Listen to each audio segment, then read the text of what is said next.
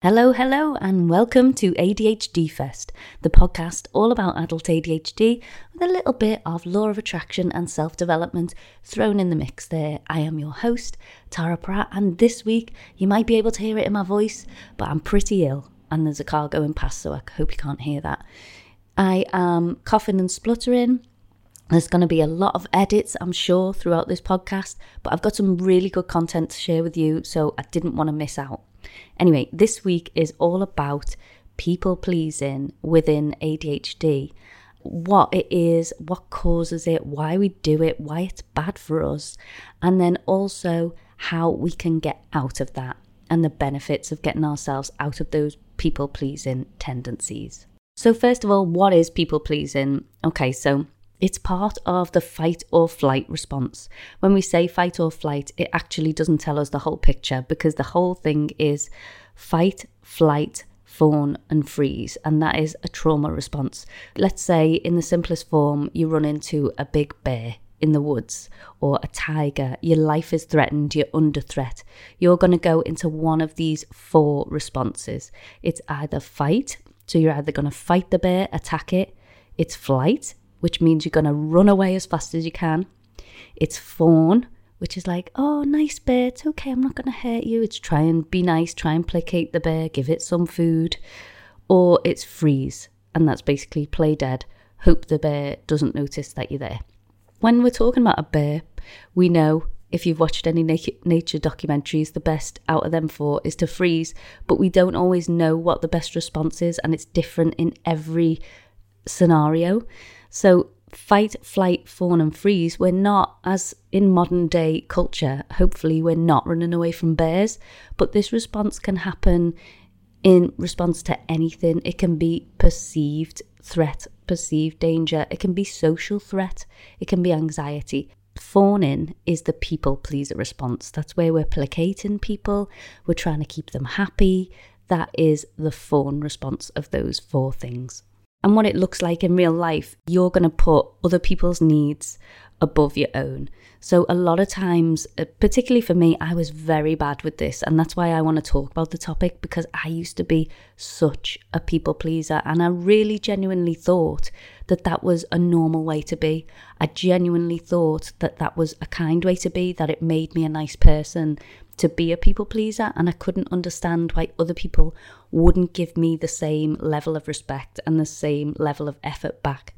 But the truth is, we're all responsible to look after ourselves, and I wasn't looking after myself. I was looking after everybody else first, and I didn't even question what my needs were, and I was hoping that other people would do what I was doing for them, and they would preempt my needs, and they would look after my needs for me, and I would look after their needs for them. But that's not a healthy way to be. We have to fill up our own cup. It's that old cliche of put on your oxygen mask first when you're on a flight. You've got to look after yourself first, and then from there you overflow and you help others. So when we people please, we don't do that. We put other people's needs above our own, and a lot of the time we don't even know what our own needs are. However, we are highly attuned to other people's needs, and that makes it makes people pleasers be seen as agreeable and helpful, a lot of the time kind. We probably are those things, we probably are helpful, we are kind, but often deep down we are resentful also of other people using us and taking advantage of that people pleasing. They're not actually taking advantage, we're giving it to them on a plate. We come to resent being relied upon, and we feel used, and no one wants to feel that way. It can be caused by a number of factors in anyone, but at a basic level, it's caused by this want to be perceived as good. Whether we genuinely want to help in a situation or not, we want to do the thing that looks like we're good, a good person would help in this scenario, and that is our deep desire to be seen as good, to be seen as kind, and not receive any rejection. In a lot of ways, it's dishonest. It's a way of controlling others or controlling the situation, though usually that is totally subconscious and unintentional. It's not that we want to be dishonest, it's a trauma response, we can't help it. I'm going to explain to you how it can be quite manipulative. I know that sounds really negative, and I would never have seen myself as a manipulative person, there was no way I was sitting down analysing and trying to work out, oh, how can I manipulate this to my way of thinking? And I wasn't trying to get anything malicious out of it, but it is controlling. It is trying to keep other people happy in situations where sometimes you've just got to let them not be happy. You've got to let them have their own experience and stop trying to jump in and helicopter all the time. So as I say, it can be caused by lots of things in anyone, including neurotypicals, but there are things that are specific to ADHD that I want to run you through now. The first one is our old favourite, rejection sensitivity. If you've got ADHD, it's likely that you have this thing that is called rejection sensitivity dysphoria. And it means that we can be very, very sensitive to rejection. We want to avoid it at all costs. We feel the pain of rejection a lot more than your standard neurotypical. That doesn't matter whether it's real rejection or perceived rejection. And a lot of times people pleasing can come out of that. We're going to great lengths to avoid that perceived rejection or disapproval. And what is the best way to avoid disapproval? It's by keeping someone else happy. It's by preempting what they need. It's by being hyper-vigilant about what they might find uncomfortable or what they might reject us over. So we try and get ahead of their needs and make sure they're not rejecting us in any way. And the next one, impulsivity and social interaction. We have problems with impulsivity. This can cause issues with our social interaction when we've got ADHD. So a lot of the times we begin to people please to try and mitigate the potential consequences of that impulsive behaviour. So say we've done something a bit outrageous that we feel a little bit shame around afterwards. We want to make up for that. I have been out with friends. My friends have always said, you've done nothing wrong. Whenever, I've gotten closer with people now that I've got ADHD, I speak to them the next day when I'm feeling that social anxiety, when I'm like, oh God, what did I say? What did I do last night? Every single time, whether they're lying to me or not, I don't know, but they seem genuine. My friends are like, oh my God, no, you were so much fun last night. You did nothing to be embarrassed about. You're absolutely fine. But pre-diagnosis, before I had an explanation for that, I would be dying inside the next day and I'd be like, oh God, they must think I'm an idiot. And then I'd go above and beyond to try and show them, I'm not an idiot. I'm sending you gifts when you're down. I'm going to be on the phone to you all the time, trying to see how you are. I would try and mitigate the circumstances because of the embarrassment of the impulsivity or oversharing. Next, a problem in ADHD that is very prevalent is emotional dysregulation. We feel our emotions so deeply. It's a blessing and a curse because obviously feeling happiness and joy deeply is amazing. I love that about the ADHD, but actually anger, sadness, those negative emotions can be felt super deeply as well. So people pleasing helps to avoid conflicts that can arise maybe from an emotional outburst, but mostly we want to tiptoe around people. We want to please them, we want to keep them happy, so there's no conflict because we want to avoid feeling those horrible feelings like anger and sadness deeply because they really hurt. It's a trauma response. I've spoken several times on this podcast specifically, and I have had courses with experts, leading experts in the UK on ADHD research, and low self-esteem is such a huge negative result of undiagnosed ADHD. Low self-esteem is prevalent, specifically in women that haven't been diagnosed, that have been late diagnosed. But if you were diagnosed as a child, low self-esteem can be one of the results too, because we're given so many criticisms, whether they're direct or whether they're from society. We don't 100% fit that traditional mould, and we get little micro rejections all of the time. So we can suffer from really low self-esteem, and people pleasing, it's an attempt to seek that external validation to compensate for those internal doubts or negative self-perceptions. We're trying to get praise from people. We're trying to get our friends, our peers, the people we respect, our parents to tell us, good girl, good boy, well done, you did that really well. We're trying to counteract all the negative messages that we've heard over the years. People pleasing can provide that. People are really grateful when you do favours for them, when you go out of your way. It is a buzz and it's dopamine stimulating. Don't forget that as well. So it's boosting our self-esteem. We can't get that validation from ourselves because our self-esteem is so low. So we love getting it from external sources. It makes us feel good. Next is a really common experience within the ADHD community, and that is social anxiety. I've just spoken about this for myself with nights out with friends and the next day. It goes so much deeper than that. It's not just with friends. You've got that fear of rejection and negative evaluation. You have got, sometimes your brain is working so fast that you miss social cues. I feel like I'm a very social person and I do well at interacting with friends, especially when I'm feeling good, when I'm not burnt out. When I'm burnt out, it's a completely different story. But a lot of the times I do miss them social cues. I do feel a bit awkward in a situation because I'm overthinking. The hyperactivity of my brain is always ruminating. It's always thinking deeply into a social interaction. For example, the school run in the morning, I jump out the car. I'm crossing paths with a million of my friends that I like, and they're like, hi. I'm like, hi, morning. I'm trying to be friendly and happy because I'm genuinely happy to see them. But then they go, how are you? And we're literally passing and I go, oh, I'm great, thanks. How about you? But I don't even get to the how about you because we're already past. I'm running. We're only a couple of minutes. We don't wait in the playground. We literally drop to the door and that's it. So I'm in and out of the car in minutes. And I always feel guilty. I'm like, oh no, they said, how am I? Should I have stopped? Should I ask them how they are? I always feel so awkward in their moments. And then at pickup, we are stood by the school gates for like a couple of minutes. So it's long enough to start a conversation, but not a deep one. And I am terrible at small talk, which I know just through speaking to friends that a lot of ADHDers, we really struggle with small talk. I want to get deep. I want to get in the nitty gritty. I'm an oversharer and I want to know your trauma too. And let's have a proper discussion.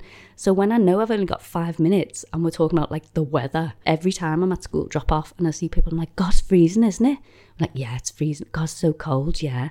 And you just talk back and forth for like 5 minutes about how freezing it is. And it just gives me anxiety. It's just so awkward. That again is an attempt to alleviate the anxiety by people pleasing. We're seeking constant approval and avoiding that perceived criticism. So when I'm worrying about, oh no, I didn't ask how they are, that is me people pleasing. That is me trying to avoid criticism. I don't want that person to go away and think, God, she's so rude. She didn't even ask how I am. They're probably not thinking that at all. In fact, when they asked how I was, they probably weren't looking for a genuine answer. But my people pleasing is ruminating upon that and thinking, okay, what's the best thing that I can do to make this not awkward for this other person? Even though I feel awkward making small talk, if that makes them feel relaxed, I'm going to do it because I'm people pleasing. Just before we move on with further ADHD reasons why we might be people pleasers, I do want to talk for a moment about hypervigilance. This is a trauma response, hypervigilance. You know that feeling where someone's walking down the stairs and you know exactly who it is by their footsteps, or that little sense of dread you get before someone comes through the door, or that little sense of dread I get when I'm passing people and I'm trying to work out what is their feeling? Do they want me to ask how they are? Are they okay? That is hypervigilance, and that is a trauma response, whether you have ADHD or not. It is probably more likely if you do have ADHD because we do suffer genuine trauma. It's not always just our symptoms. We do have rejection sensitivity, and if we are genuinely rejected, if it's genuine rejection, if it's genuine trauma, that effect on us is much worse than it would be on a neurotypical. It would definitely negatively impact a neurotypical person, but can you imagine what that would do to someone who is neurodiverse and has rejection sensitivity, and it is a genuine, definite rejection? It is traumatic. It doesn't have to be this big abuse. It doesn't have to be physical abuse. It doesn't have to be sexual abuse to create trauma. All abuse is valid. Obviously, I'm so sorry if you've been through those bigger traumas, then definitely you will have been impacted massively by that. But just because you don't have them doesn't mean you're not traumatized. It doesn't mean you can't have hypervigilance, which leads to people pleasing. We're hypervigilant about other people's feelings, about what's going on around us, and we want to preempt it and get ahead of it and try and placate them by using this fawn response. Okay, let's get back to ADHD. Hyperfocus. This can definitely contribute to people pleasing. We're intensely focusing our hyperfocus on others' needs and emotions. The hyperfocus on external cues contributes to an overemphasis on people-pleasing behaviour at the expense of our own needs. So not only are we going above and beyond for someone else, we're going 10 miles above and beyond where, okay, we could keep them happy by maybe inviting them round for a cup of tea. But instead, we're going to invite them round for a cup of tea. We're going to have every cake you could possibly want. We're going to get special sandwiches in. We're going to get them a nice chair to sit on. We're going to make sure the music's just right. Can you see how one would be nice and the other is absolute overkill? It's hyperfocus. It's going right down into the details of it. So obviously, we're prone to hyperfocus, and that is another thing that can impact us. So we've spoken about ADHD specifically, why we might be people pleasing. And before I move on to how we can stop doing that, I just want to say that you shouldn't beat yourself up for this behavior. It is an unhealthy response. It's a trauma response. But at the same time, your body and your mind has protected you. You have needed this trauma response. At one point or another, it came out of need, it came out of necessity, and it was the best way you knew how to keep yourself safe, whether that be physically or mentally or spiritually. And so your body and your mind has done exactly what it's built to do. It was the right thing to do. But now it's not serving us and we're going to get our way out of it. And how are we going to do that?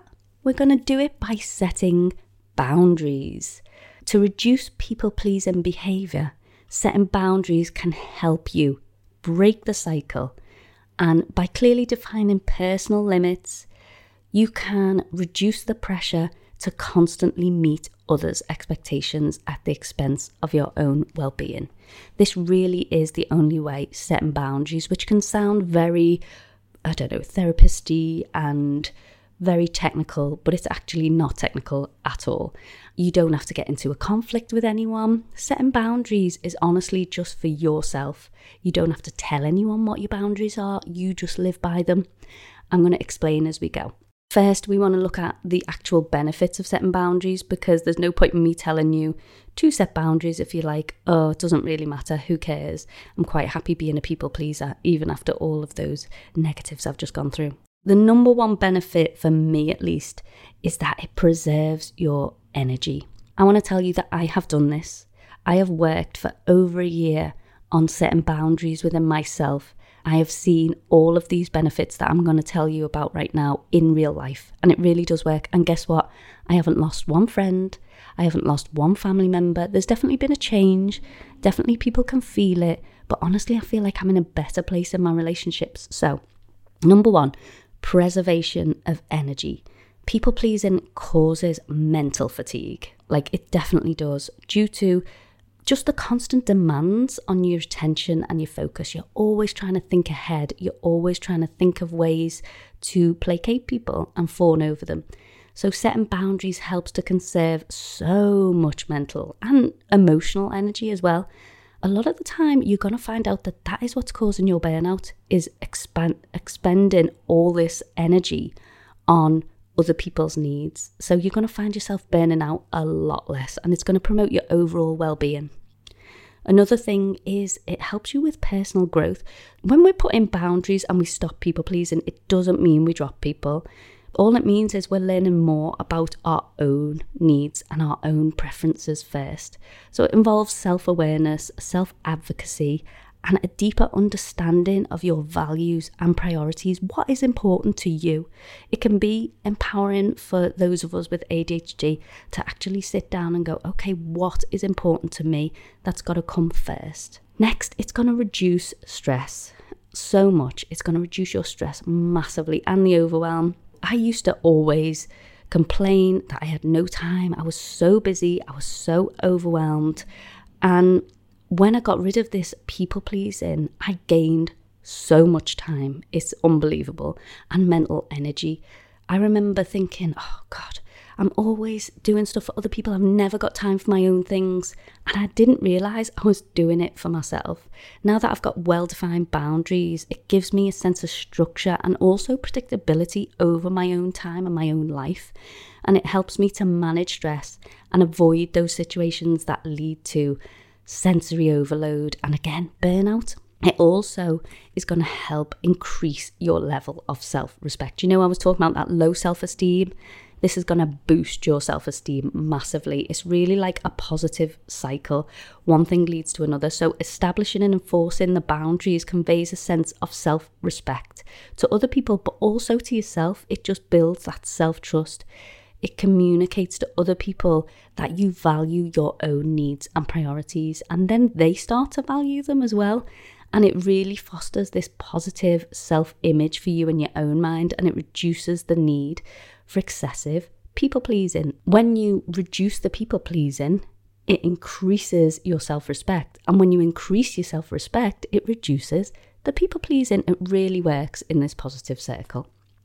It's also going to improve your time management. And you might not believe me, believe me. Time management is so hard for those of us with ADHD, and putting the boundaries in really helps you with your time commitments, and it helps you to allocate your time just more effectively, and it reduces overcommitting. Definitely when you're people pleasing, you overcommit. It's really hard to say no. This is going to reduce that, and you're not going to be so overcommitted, you're not going to be so tired, and you're not going to be so stressed. You're going to have more time for yourself, which then is going to improve your mental health. When you've got ADHD, those clear boundaries are going to help you to manage the stress, reduce anxiety, and provide a sense of control over your environment, which coincidentally is exactly what you're looking for when you're people pleasing. You think you have control over your environment. But that's not true. Only boundaries are going to give you control over your environment. Next, it's going to give you enhanced focus and productivity, which is exactly what we need, isn't it? Instead of wasting focus trying to preempt people's needs, those well-defined boundaries are going to create a structured environment, leading to improved focus and productivity for you, because you've got the time to think. You've got the time to think about what you want to focus on and plan. Sit down and plan. Next, it's going to give you healthier relationships. So as your self-respect grows, other people are going to respect you more. It's just the natural way of life. People-pleasing, it is actually manipulation, and people can feel that as much as they like the help. No one likes to ask someone, oh, what do you want to do? And they go, oh, I don't mind, whatever you want to do. No one enjoys that. No one likes to feel like someone isn't being honest with them. Like when you say, oh, can you help me on Friday? And they go, yeah, of course. But really, they're resenting it and they don't want to help you on Friday. Who would enjoy that?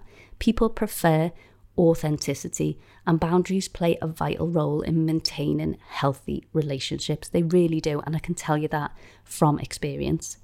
Next is self-empowerment. Establishing and enforcing your boundaries really empowers you. It helps you to assert yourself and advocate for your own needs, which is going to give you so much confidence. I can't even tell you. It gives you such a good sense of self-worth. Those are all the benefits of boundaries, and using boundaries to help you to reduce that fawn response and reduce your people-pleasing tendencies. As I said before, it doesn't mean we're going to completely drop other people or we're not going to help them. We're just going to decide when we genuinely want to help people, when we genuinely have space and time and energy to do it. And if our needs are that we need rest or that we haven't got the bandwidth for it at the moment, we're going to respect that. So first, we want to get honest with ourselves. I can't tell you what your boundaries are. It's different for everyone. And if someone else says to you, oh, I wouldn't do that, you've got to have some self-respect. I wouldn't do that. It might be completely different to you. For example, my boundaries now are Monday mornings, I have time for me. And it's just to get my own mind straight. Basically, I do a massive plan. I do handwritten plans for the week, and it's the only way that I can get organised for my week. My priorities that I've come up with are, I want to be a good mum. That's my number one priority. I want to be a good mum. I also want to be a good partner and wife. I feel like I am kind of naturally, whereas I used to put that like way up on the scale, and I used to kill myself trying to like be everything to Peter. I wanted to be his counsellor. You know, I just wanted to be everything for him, and I still do. I still want to look after him, but not before I look after me. To be a good mum, I have to look after me. When I'm burnt out, I'm not a good mum. So first of all, my priority is my health, whether that be physical or mental. That is my number one priority. It's easy to set boundaries when you look at your priorities, because I'm like, okay, in this situation, am I expending my mental health? Am I using up energy that I don't have? What comes first? What do I need to do in this situation? Do I have the bandwidth for it? And if I do, and if I want to do something, here's a great tip actually, not a segue, but one of the first sessions with my therapist, she asked me, what do you want in this situation? And I was like, I don't know. And she was like, I think this is the problem. You're not even asking yourself, what do I want? And it doesn't mean that I'm going to do what I want, but I need to at least know what I want. A lot of the time we don't even ask ourselves. So say we're asked a favor. We don't even ask ourselves the question, do I want to? All we ask ourselves is, have I got time? Can I move some things around to do this favor for someone? We don't actually ask ourselves, do I want to do this? And a lot of the times the answer will be, no, I don't actually want to do this. It doesn't mean that we're not going to do it. It just means that that is a factor that goes in the cons list. You know, it's part of the decision. It's part of the choice. It's not that we're completely ignoring that and we're like, well, it doesn't matter whether I want to do it or not. It's the right thing to do. No, the right thing to do is always what's best for you, because you can't pour from an empty cup. So once you've got your priorities in order, once you've thought that through, what is important to you? My number one is being a good mum. Number two is this. ADHD Fest. I want to give back. I want to have a successful brand that helps people with ADHD. So they're my two priorities for me. They're nothing to do with anyone else. You might say that motherhood is to do with my son. He is my earth, my moon, and my stars. I absolutely love him. But motherhood is actually for me. For me to be happy, I need to be a good mother. I need to know that I've done my best. It's great for him, but it's not specifically for him, it's for me.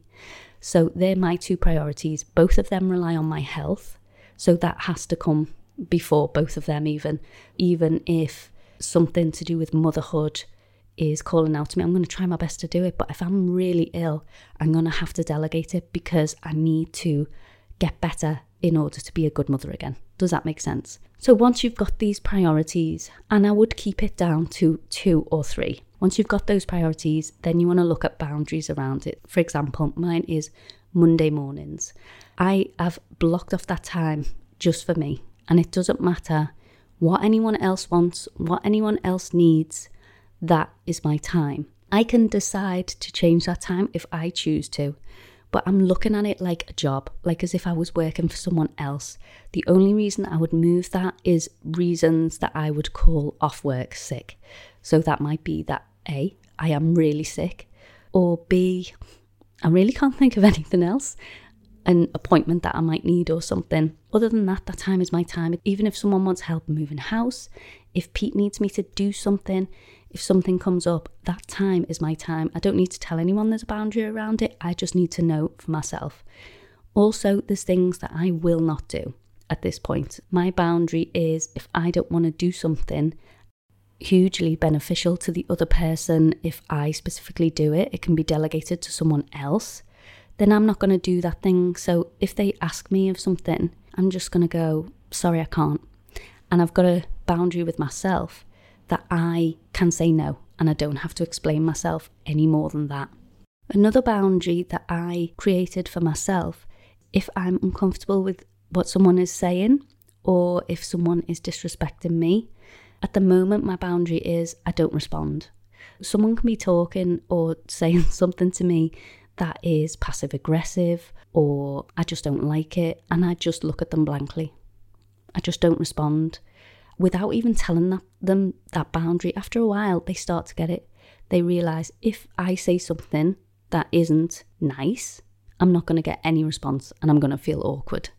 Yeah, that's one of my boundaries. I do want to up that to standing up for myself, but at the moment, it's just less stressful. There's less conflict. If I just don't respond, if I just look at them, a lot of the time they just stop. Whereas people-pleasing Tara would nod along with what they were saying. If someone was insulting me passive aggressively, I would just feel awkward and I would want to make them feel less awkward about it. So I would just either self-deprecate, like I go, oh yeah, I know, I'm terrible, aren't I? Oh God, I do that, I'm awful. I'd agree with them. Or I would pretend that I haven't realised that they've insulted me, which actually worked quite well because there's nothing more annoying than when you're trying to insult someone and they don't get it at all. But it wasn't respecting myself in that way because I wasn't letting them know that this is wrong to do. I was just like glossing over it like, yeah. It is quite like pretending I haven't understood that they are insulting me. Now I literally just look at them and wait. Or I'll literally just get up and walk out. That is another boundary that I've put in place. Once you know what your priorities are, it's really easy to put those boundaries in place.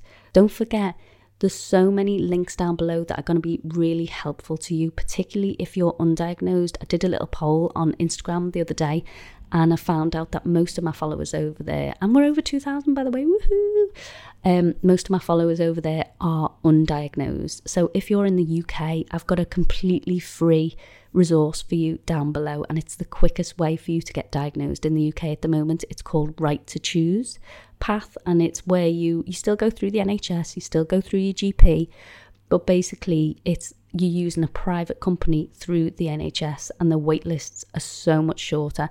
So in my free bundle down below, it's got all the forms you need, and it's got a checklist of what to do and in what order. There's a link in the show notes down below. Check that out. If you're not following me on Instagram, on TikTok or Facebook, please do. I share different things on every platform. Instagram is ADHD Fest. TikTok is ADHD_Fest.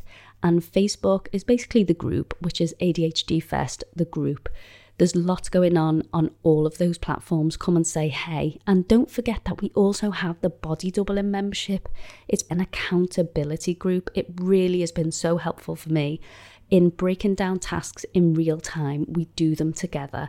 We did a kitchen speed clean. We've done, what was the most recent one I've done? I've literally just recorded one and it's gone out of my mind. Oh, we did a declutter. So I decluttered my wardrobe, but the episode walks you through decluttering any space, and it's just literally 40 minutes and we do it together. So I talk you through step by step. I keep you accountable.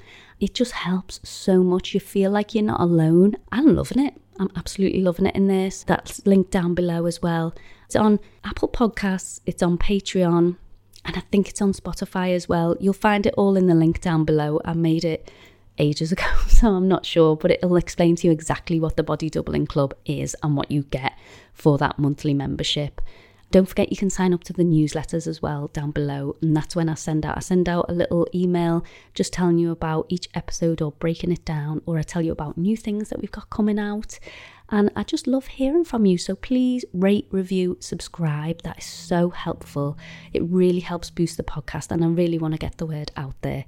So I hope you all have a wonderful week, and I'll see you all soon. Bye.